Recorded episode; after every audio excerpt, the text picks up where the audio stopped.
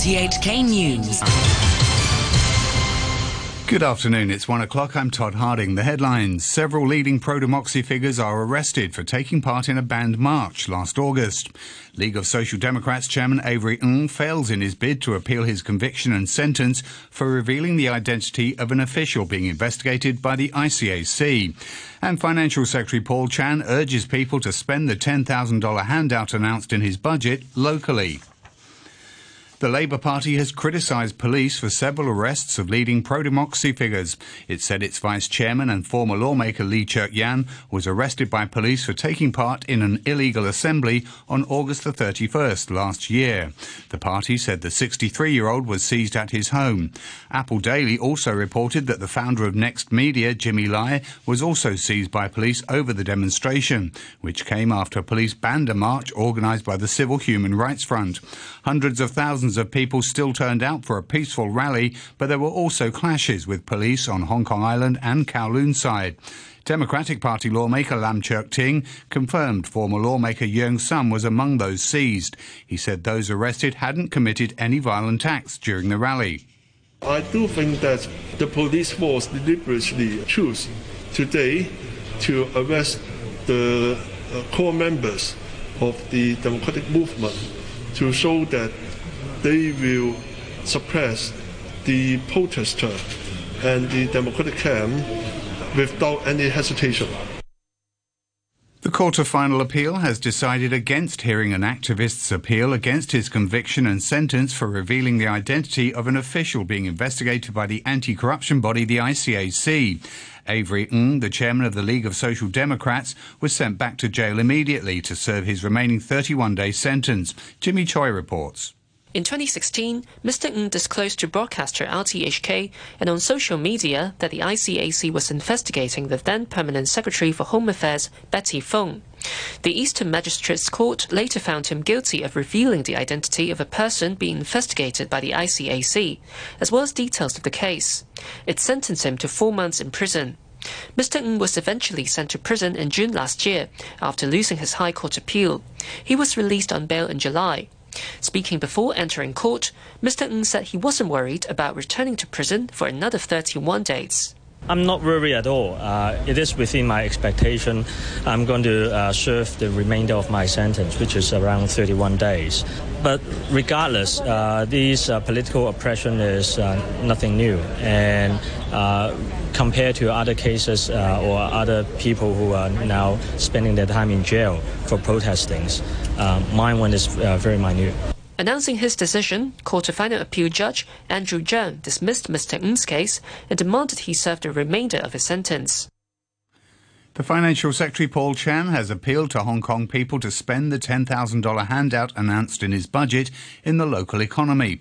Speaking on RTHK's special budget phone-in program, he admitted there was no guarantee that recipients would use the money locally, but he believed cash rather than spending vouchers could better meet the needs of different people.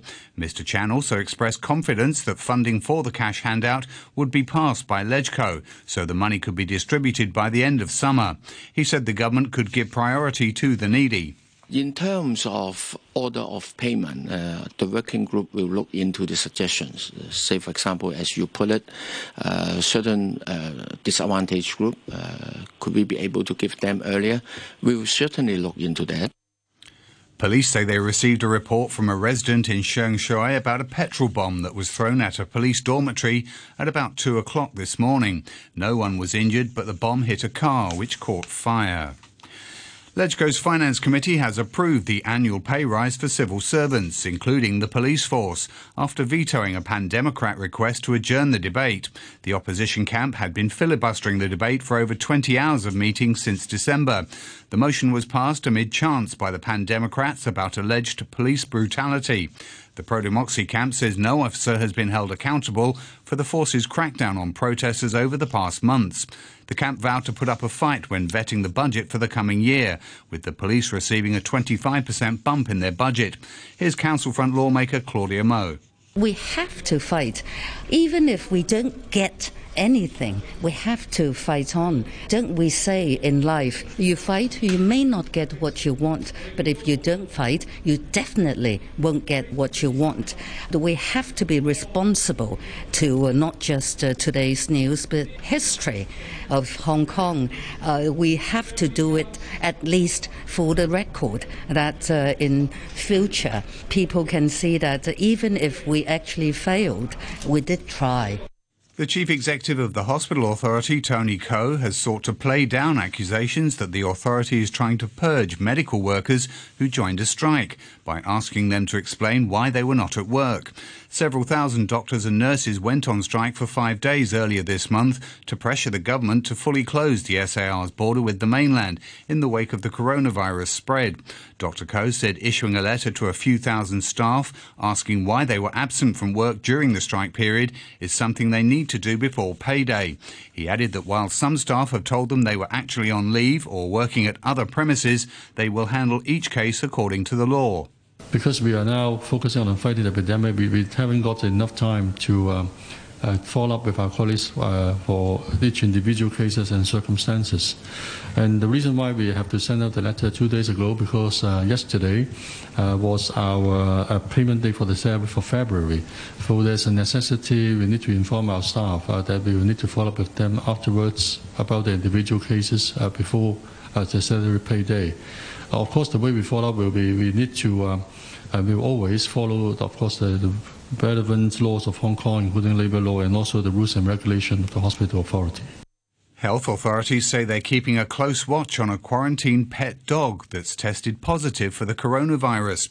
The Secretary for Health, Sophia Chan, says there's no sign of transmission between pets and people, but pet owners should maintain good personal hygiene and take their animals to the vet if problems arise it is important for them to quarantine uh, this particular dog and also continue their testing uh, with the dog. Uh, uh to take samples until uh, it is negative. So they they will not release the dog until they test it for negative samples. Mainland authorities have reported 44 more deaths from the novel coronavirus and 327 fresh cases. The death toll now stands at 2,788. South Korea, meanwhile, reported almost 300 new cases, raising its total to 2,022. The head of the World Health Organization, Dr. Tedros Adhanom Ghebreyesus, says the fight against the coronavirus has reached a decisive stage. He warned it would be a fatal mistake for the international community not to take COVID-19 seriously. His comments came as a mainland doctor, Xia Jian, said the world could not afford to underestimate the virus. I'm not satisfactory with, with the mortality. I still think the mortality is really too high. Just uh, like for patients with severe symptoms, that it is even the mortality is even higher than SARS. That's the thing we should address right now. And I should warn the rest of the world that you guys should take care. The Nigerian Health Ministry has confirmed the country's first case of the new coronavirus. It's the first confirmed case in sub Saharan Africa. Here's the BBC's Mayeni Jones. According to the health ministry, the case is an Italian citizen who works in Nigeria and returned from Milan to Lagos on the 25th of February. Authorities say the patient is stable with no serious symptoms and is being treated in a Lagos hospital. The Nigerian government says it's been preparing for this eventuality and has activated its National Emergency Operations Center to implement control measures. The authorities have started identifying all those who have come into contact with the patient since he entered Nigeria. About a dozen people have staged a protest at RTHK calling for the Director of Broadcasting, Leung Ka Wing, to apologise and resign over the content of a satirical television programme, Headliner, which caused outrage in the police force after it said police were hoarding protective gear during the coronavirus outbreak. More overseas news Turkey says it's retaliating from the ground and from the air after 33 of its soldiers were killed in airstrikes by President Assad's forces in Idlib in northwestern Syria. The casualties mark a serious escalation in the conflict between Ankara, which supports rebel forces in Idlib, and the Syrian government, which is backed by Russia. Here's the BBC's Sebastian Usher. Turkey has already been stepping up its military support for the rebel fighters it backs as they mount a counteroffensive to try to win back key towns they've recently lost. Behind this conflict looms the potential of an even bigger confrontation. Turkey and Russia have backed different sides in Syria, but have come together to broker battlefield deals in the past few years. That pragmatic rapprochement is now in doubt. Russian air power has provided vital support for Syrian forces. If it is now being directed at Turkish military positions, that creates a huge new element of risk. Astronomers have detected what they describe as the biggest known explosion in the universe since the Big Bang. The blast came from a supermassive black hole in a galaxy hundreds of millions of light years away. Here's the BBC's Jonathan Amos. Astronomers had always thought there was something strange about the Ophiuchus galaxy cluster, a giant aggregation containing thousands of individual galaxies separated by hot gas. X-ray telescopes had revealed a curious curved edge to the cluster. Scientists speculated this might be the wall of a cavity sculpted in the gas by jets of energy spewed from a supermassive black hole. Scientists doubted this explanation, however, because the cavity was so big you could fit 15 of our own Milky Way galaxies inside it. But new telescope data seems to confirm it, and that makes the Ophiuchus galaxy cluster a record breaker. Finance news now and concern about the economic impact of the coronavirus outbreak continues to affect trading on the world's stock markets. There were sell-offs across Asia with indices down in Japan, Hong Kong and Shanghai. In New York, the Dow Jones had its biggest daily fall in points in its history. The BBC's Michelle Fleury reports. At the start of the year, the prospects for the global economy seemed to be looking up. The coronavirus has changed that, and investors everywhere are scrambling to respond. Goldman Sachs, one of the leading investment banks, warned that it now thinks the coronavirus will wipe out any growth in American company profits this year. Dozens of firms have warned of disruptions to their supply chains and a decline in consumer demand. Goldman based its forecast on the continued spread of the virus, saying it heightened the risk of the US falling into recession. A short time ago, the Hang Seng Index was at 26,061. That's 717 points down on the previous close. Turnover stands at $81 billion. To currencies, the US dollar is trading at 109.06 yen. The euro is standing at 1 US dollar and 9 cents. And the pound is worth 10 Hong Kong dollars and 4 cents. And now with the sports news, here's Adam Chung. Sarah Lee has moved a step closer to defending her world title at the UCI Track Cycling World Championships in Berlin after cruising into the sprint semifinals. The Hong Kong star began the day with an easy win over China's Zheng Tianqi. She then reached the last four by beating Mexico's Daniela Gonzalez in two straight rounds. Lee will face the home favorite Emma Hinze tonight. Staying at the World Championships, there was another world record for Denmark. Details from the BBC's Andy Barwell. Denmark smashed their third world record of the event in winning gold in the men's team pursuit. The Danes Lasse Norman Hansen, Julius Johansen, Frederik Rodenberg, and Rasmus Pedersen had broken the previous world record in qualifying and also in the first round. In the final, New Zealand took silver. And the United States dominated the women's team pursuit, winning the gold ahead of Great Britain. Victory for the American comes uh, less than a year after teammate Kelly Catlin, a three time world champion in the event, took her own life. The team had Catlin's initials painted onto their bike frames. The Court of Arbitration for Sport will announce today whether China's Olympic swimming champion Sun Yang has been found guilty of a doping offense. The World Anti-Doping Agency had appealed to CAS to rule against the decision by swimming's world governing body to clear Sun of hindering an out-of-competition test back in September 2018. If Sun is found guilty, he could face a ban of up to eight years. Of the three English football clubs in Europa League action last night, only two have made it to the last 16. Manchester United turned in a stellar performance with a dominant 5-0 win over Club Brugge at Old Trafford. Odion Ighalo scored on his full debut for United, while Bruno Fernandes converted a second penalty in a week. United go through 6-1 on aggregate. Wolves were beaten 3-2 at Espanyol but won the tie 6-3. There was major disappointment for Arsenal. They wasted a 1-0 first leg advantage at home and were taken to extra time by Olympiacos. The Gunners took the lead again and were seconds away from advancing when Youssef El Arabi scored to give the visitors a stunning 2-1 win. A 2-2 aggregate means Olympiacos go through on away goals. Ajax have also been ousted. The Dutch side won 2-1 on the night but lost 3-2 on aggregate to Getafe. Inter Milan beat Ludogorets 2-1 in a game played behind closed doors at the San Siro. The Italian side completing a 4-1 aggregate win. And that's your look at sports. Thanks, Adam, and that's the news in sports from RTHK.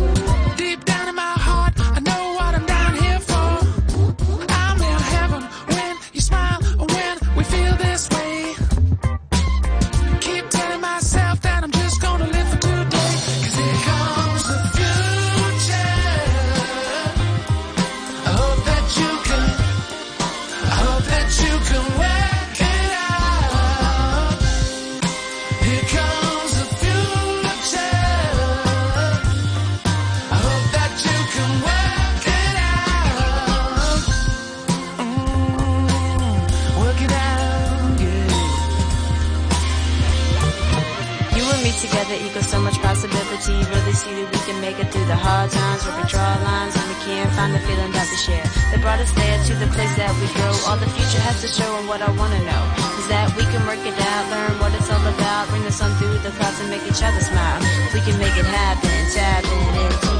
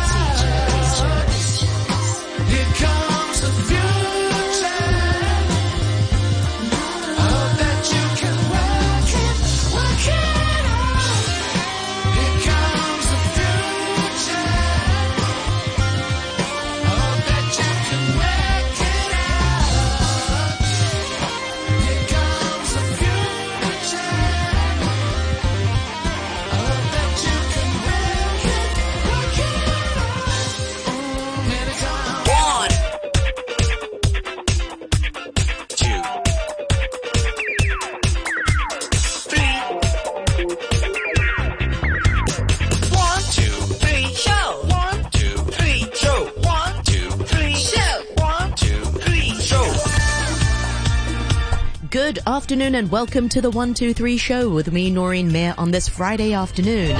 Friday, the 28th of February is today's date. Many thanks uh, to Phil for the morning brew. We've got a busy program today. In the next uh, 10 minutes or so, we'll be looking ahead to Rare Disease Day and also the challenges that patients with rare conditions go through. We'll be chatting with Chang Kin Ping, the president of the Hong Kong Alliance for Rare Diseases at half past one. So feel free to drop us an email. Our email address is 123show at rthk.hk. You can also find us on Facebook, Noreen Mayer on RTHK Radio 3. And after 2 o'clock, it is time for the Agenda Cafe. And uh, this week, uh, Karen Coe, my co-host, and myself will be chatting about the dreaded D word. We'll be chatting about divorce uh, with family lawyer Janice Chin and also a divorcee, uh, Circle Yoon, who's also the publisher of a book on divorce and co-parenting